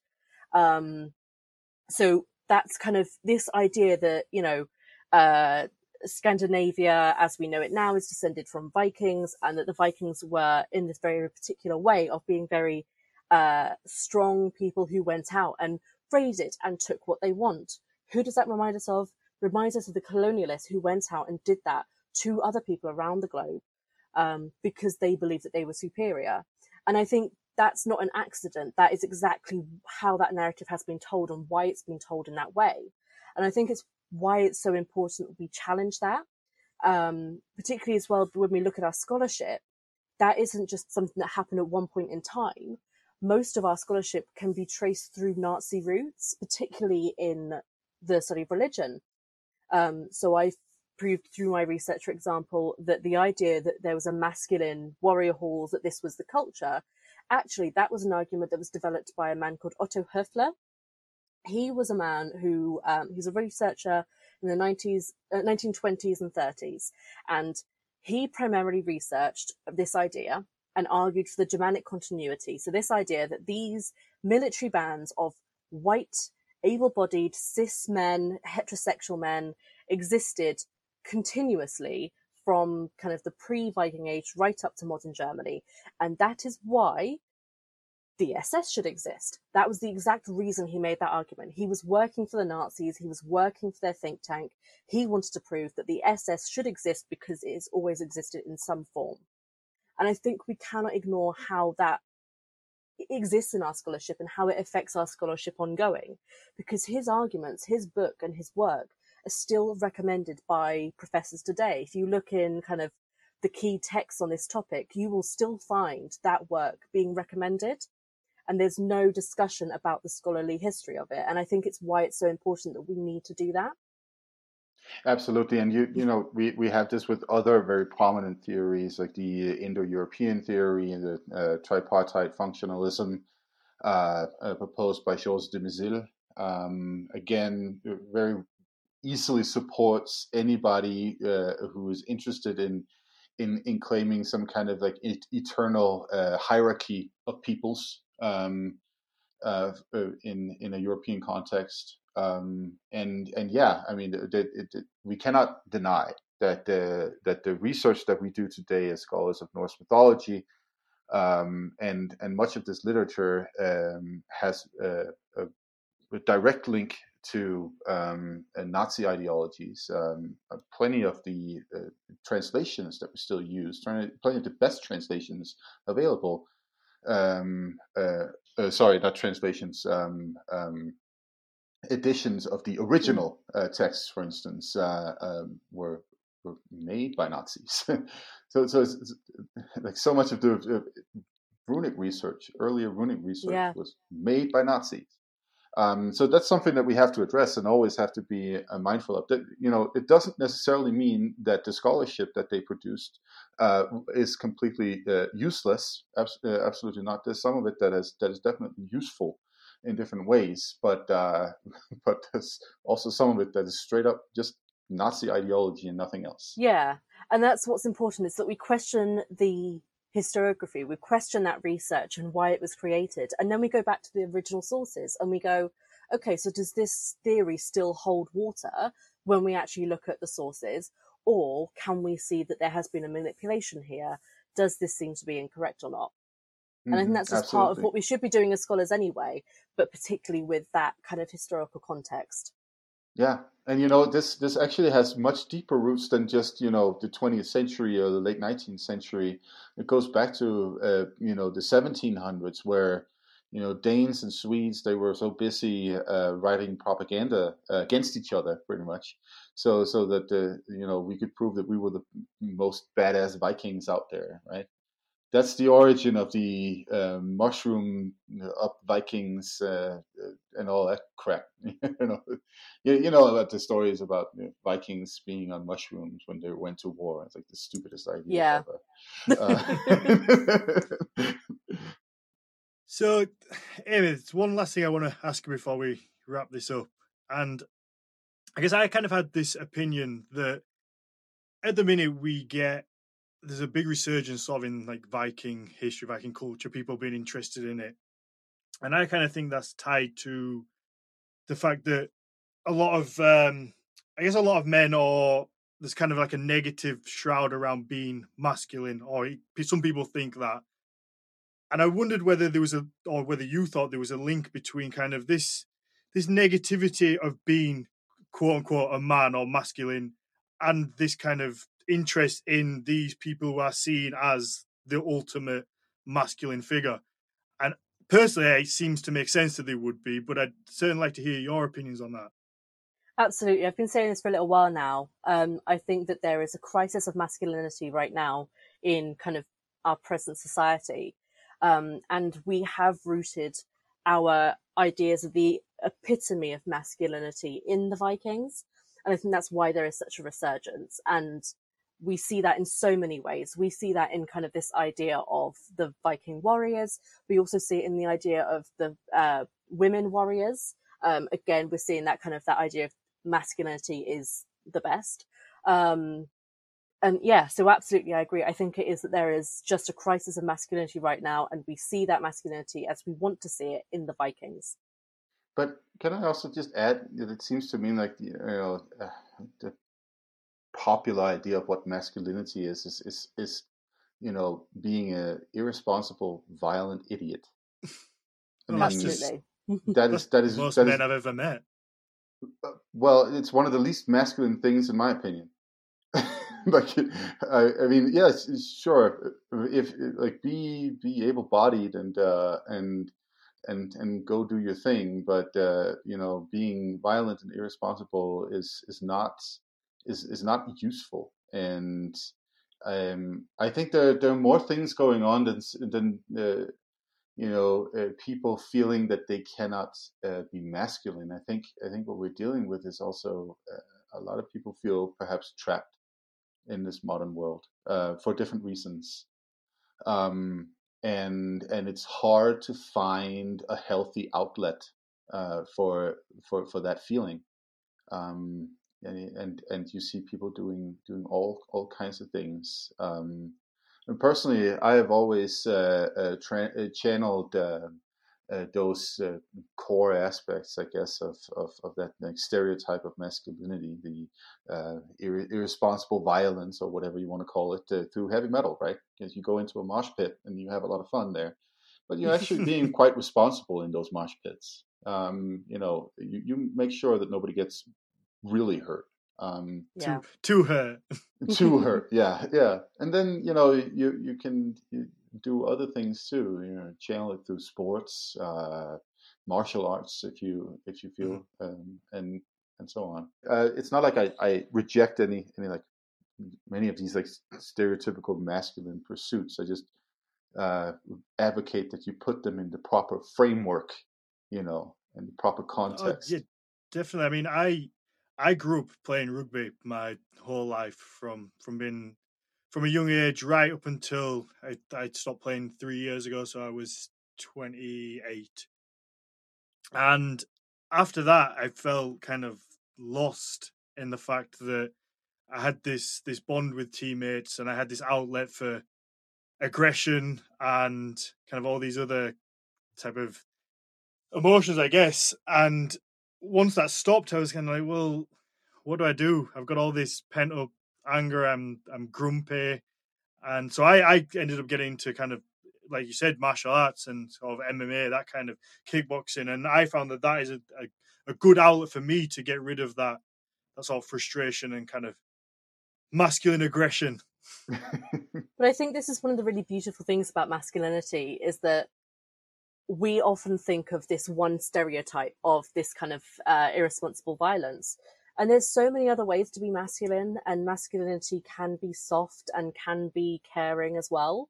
Um, and I think that's something that is far too easily forgotten. And I think that's something that we lose, particularly when we focus on this idea of Viking masculinity, is that it focuses on um, one form of masculinity and to kind of the absence of all the others. And I think that's the real shame.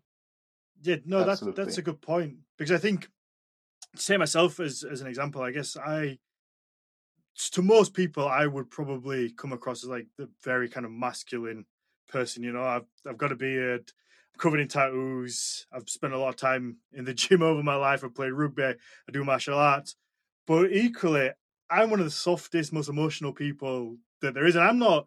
I have no kind of fear or uh, shame in admitting that I cry to I cry at films or if a song's on that I'll I'll have a tear or especially anything to do with animals. I get very I can get very emotional. You know, I watched a a video about um, a dog that had arthritis and took had started on CBD and I started I ended up started tearing up. I was crying, especially because one of my dogs at the minute is kind of like getting to older. He's getting arthritis, and I was, you know, I was crying. I'm not ashamed to admit that. And like I, I certainly, I'm, I'm more proud that I have kind of like this emotional side alongside, I guess, this this tough exterior that people would look at and and kind of probably prejudge on. And I will actually say as well, in my experience, that that is the case for many men that I've met that kind of look like you and have that kind of Mm-hmm. Kind of very masculine look, but actually are incredibly kind, soft people. Um, and I think it's such a good way of distilling how that masculinity can be so diverse and so beautiful. Yeah. Mm-hmm. Yeah, I could say another another thing that I just thought of as well. The more that I've done sort of like martial arts training, kickboxing, things like that, and the more I've kind of found myself more comfortable in, I guess, I guess look looking after myself on the physical side. I've my aggression outside has kind of come down a lot because I think I feel like I don't feel more comfortable I don't have to worry about things and I don't have to worry about walking in a room and being kind of like the alpha male because I know within myself and comfortably within myself that if anything happened, I would be able to look after myself. So this kind of idea that I have to portray that I can look after myself before anything happens kind of disappears. That's the real issue, right? I mean, a, a lot of this comes from insecurities that people harbor for different reasons. Absolutely. And I, th- I think with men, especially, like we all know, and I I was probably guilty of it of myself when I was younger, of kind of you know you walk into into a bar and you kind of like puff your chest up and want to you want to kind of have this this aura of that you you you the tough guy or you're somebody that nobody wants to to mess with, and that is more based on insecurity than than actually being a tough person. Because like I say, the more I've I've learned how to actually fight, I've kind of lost that insecurity and that that, that need to kind of want to prove to everybody that you that you're some sort of tough person. It's kind of that situation in America where if I I'd be, I'd be honest, if I lived in America now, I 100% would own a gun, and I'm against guns. I think that guns shouldn't be allowed in America. I think a lot of the issues over there come from that, and a lot of people probably won't like me saying that. But if I lived there in this time right now, I would 100% own a gun. And that may sound hypocritical, but I just feel that at the minute it's such a hostile place that I would It's like that actually- extra bit of security. You know, to be honest, there are some places that where where things are, are pretty bad, but you know, here we we're pretty uh, uh, peaceful. I, I was happy to see that there was a, uh, a BLM demonstration in Denver, um, which is like the largest metropolitan area around here. Um, what was it? Two days ago, I think, uh, where there were counter protesters, and there was there was no uh, no violence happening bet- between them. Uh, they uh, seemed to uh, be generally respectful to one another, and that's the that's the general case. You might you hear about these uh, pretty fucked up situations in in certain places, but overall, America is still pretty peaceful. I mean, without going too deep into it, I feel like it's a catch 22 situation almost. That, and I guess it's probably the reason why most people have guns now is because most other people have guns. So whether you agree with it or not, like I would feel uncomfortable thinking, well, they've probably got a gun, and I well, sure. I don't yeah, want to no, be put in a position. And I, I think that's probably where most people kind of get stuck in that catch twenty-two, where they probably would prefer not to have guns, but for that to be the case, then everyone would have to not have guns because it's like, well, it's that fear of missing out almost. It's like, well, if there's a gunfight, I don't want to be the only person not to have a gun. I don't think anyone should have guns. I think guns are bad. I can understand it kind of within that hunting context. It does make more sense. Um, but I absolutely, I completely understand where you're coming from. This idea of like, well, if everyone else got a gun, then I should have a gun as well. But actually, what we need to do is just take away all the guns, Yeah. and it'll fix magically fix everything. Absolutely, that's how it works. Yeah. so yeah, there's, and- there's there's a there's there's an aspect of this that is actually quite important in terms of like people sustaining themselves. Um, in in many places here uh, in the U.S., uh, access to food um, and proper food uh, can actually be tricky. Um, the county uh, uh, next to to us, like um, so that's a like a municipality, right? Uh, they are a food desert. They don't have a place where you can go grocery shopping like a like a regular supermarket. Um, uh, we have one in town here, um, and it's expensive. So uh, imagine uh, what you can do in terms of like supplying yourself with uh, additional meat uh, from from hunting deer and elk and so on. Right, that's that that can actually be a considerable economic uh, mm-hmm. advantage mm-hmm. for you, especially if your you know yearly salary is uh, you know twenty thousand, thirty thousand dollars. Um, yeah. Uh, it's it, it can be really expensive actually uh, to live here, and hunting and fishing is a way to to supply of course uh, yourself. Uh, so so that's actually a part of the reality too. Um, and I think it's where it kind of you see this as like part of a bigger issue in terms of like the entire social structure is not supporting the people the way it should. Exactly. Yes. Good I point. Think, I think it's it comes down to like an ignorance thing again, and kind of to loop it back to the the topic. It's kind of like the fear of things that you don't know, or you don't interact with, or you don't understand. I mean, ten years ago, I was very anti-hunting. I was very kind of against it, against the idea of it.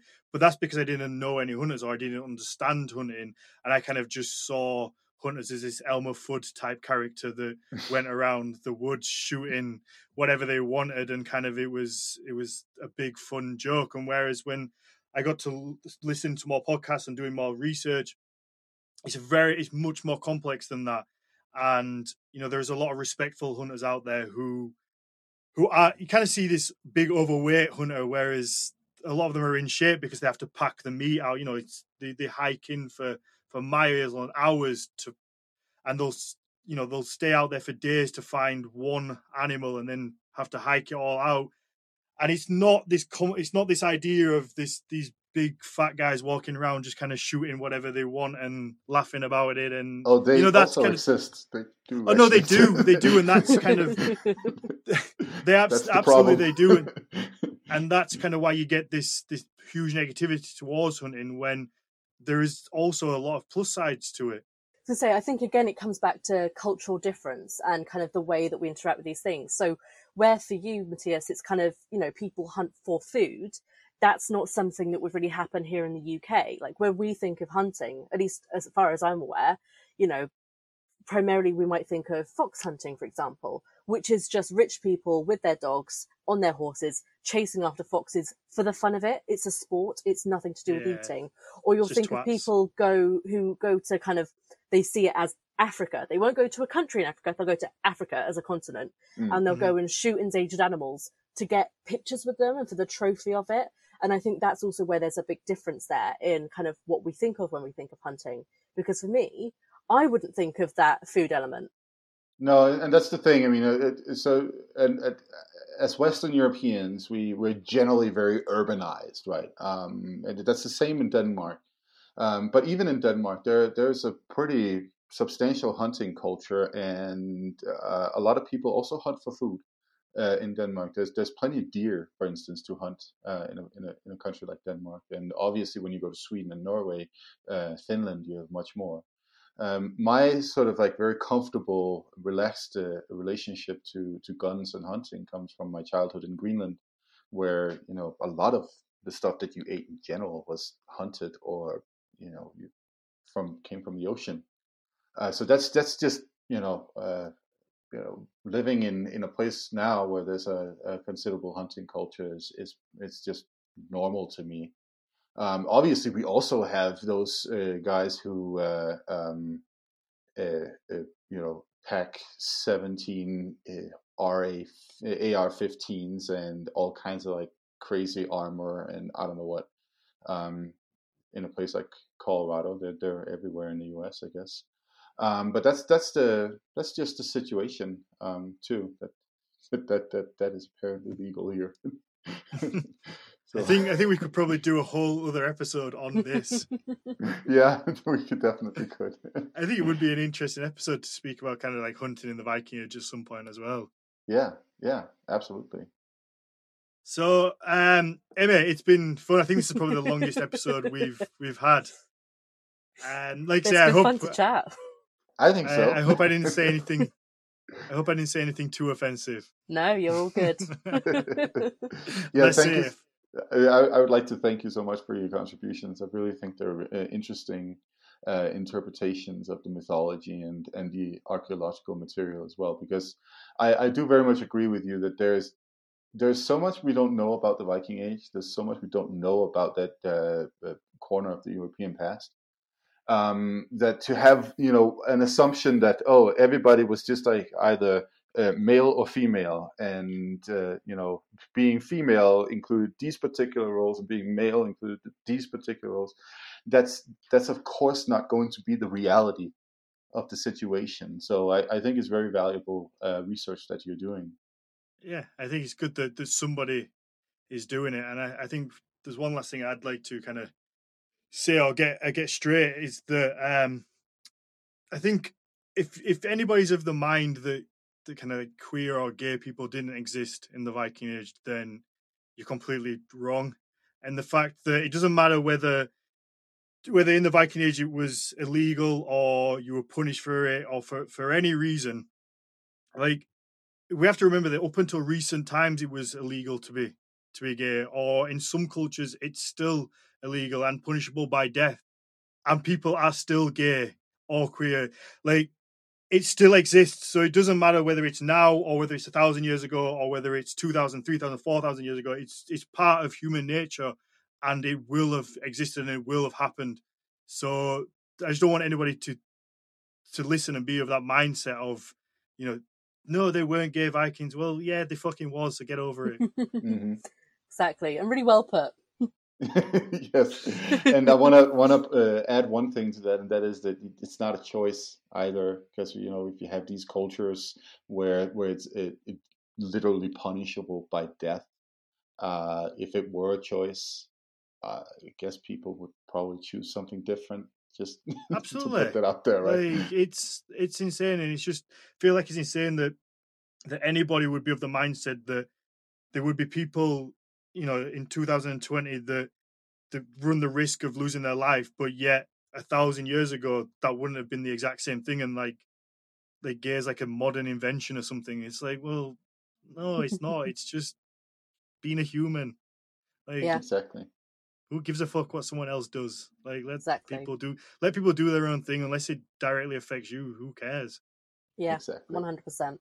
Amy, um, let people know where they can find you, find your work, listen to your Uh, ideas. Yeah, you can find my podcast Vikings Are Gay on Spotify, Apple uh, podcast, kind of anywhere that you get your podcasts. And you can also find me on Twitter at Queer Tyyr. So that's uh, queer and then T Y Y R. Oh, yeah. who had the TYR? Oh, uh, I- it's because I wanted to make it the long Y and I couldn't add the little accent. Oh, I okay. see. I thought somebody had already stolen it. And uh, No, no, no. I wanted to make sure it was a long Y. so I put in the two Ys. fair enough. Um, obviously, people can find Matthias at Matthias Nordvig on Facebook. Instagram. You can find the Nordic Mythology channel on Facebook as well, um, where I obviously post a link to this episode uh, um, or in all our episodes. And yeah, you can also go check my website, um, um, NordicMythologyChannel.com. Um, so yeah, Yeah, that's it. And you can you can find me my personal Instagram, which I'm trying to use a little bit more, is d underscore farrand one because somebody does have d underscore farrand, which is slightly annoying. or if you want to follow the business, it's just at Horns of Odin. So yeah, this is wonderful. Thank you very much, Amy. It's been it's been good. I think this is one that I'll want to listen back myself and kind of like pick up on different things that we've spoken about. Well, Thank you for having me. It's been great. Thank you very much.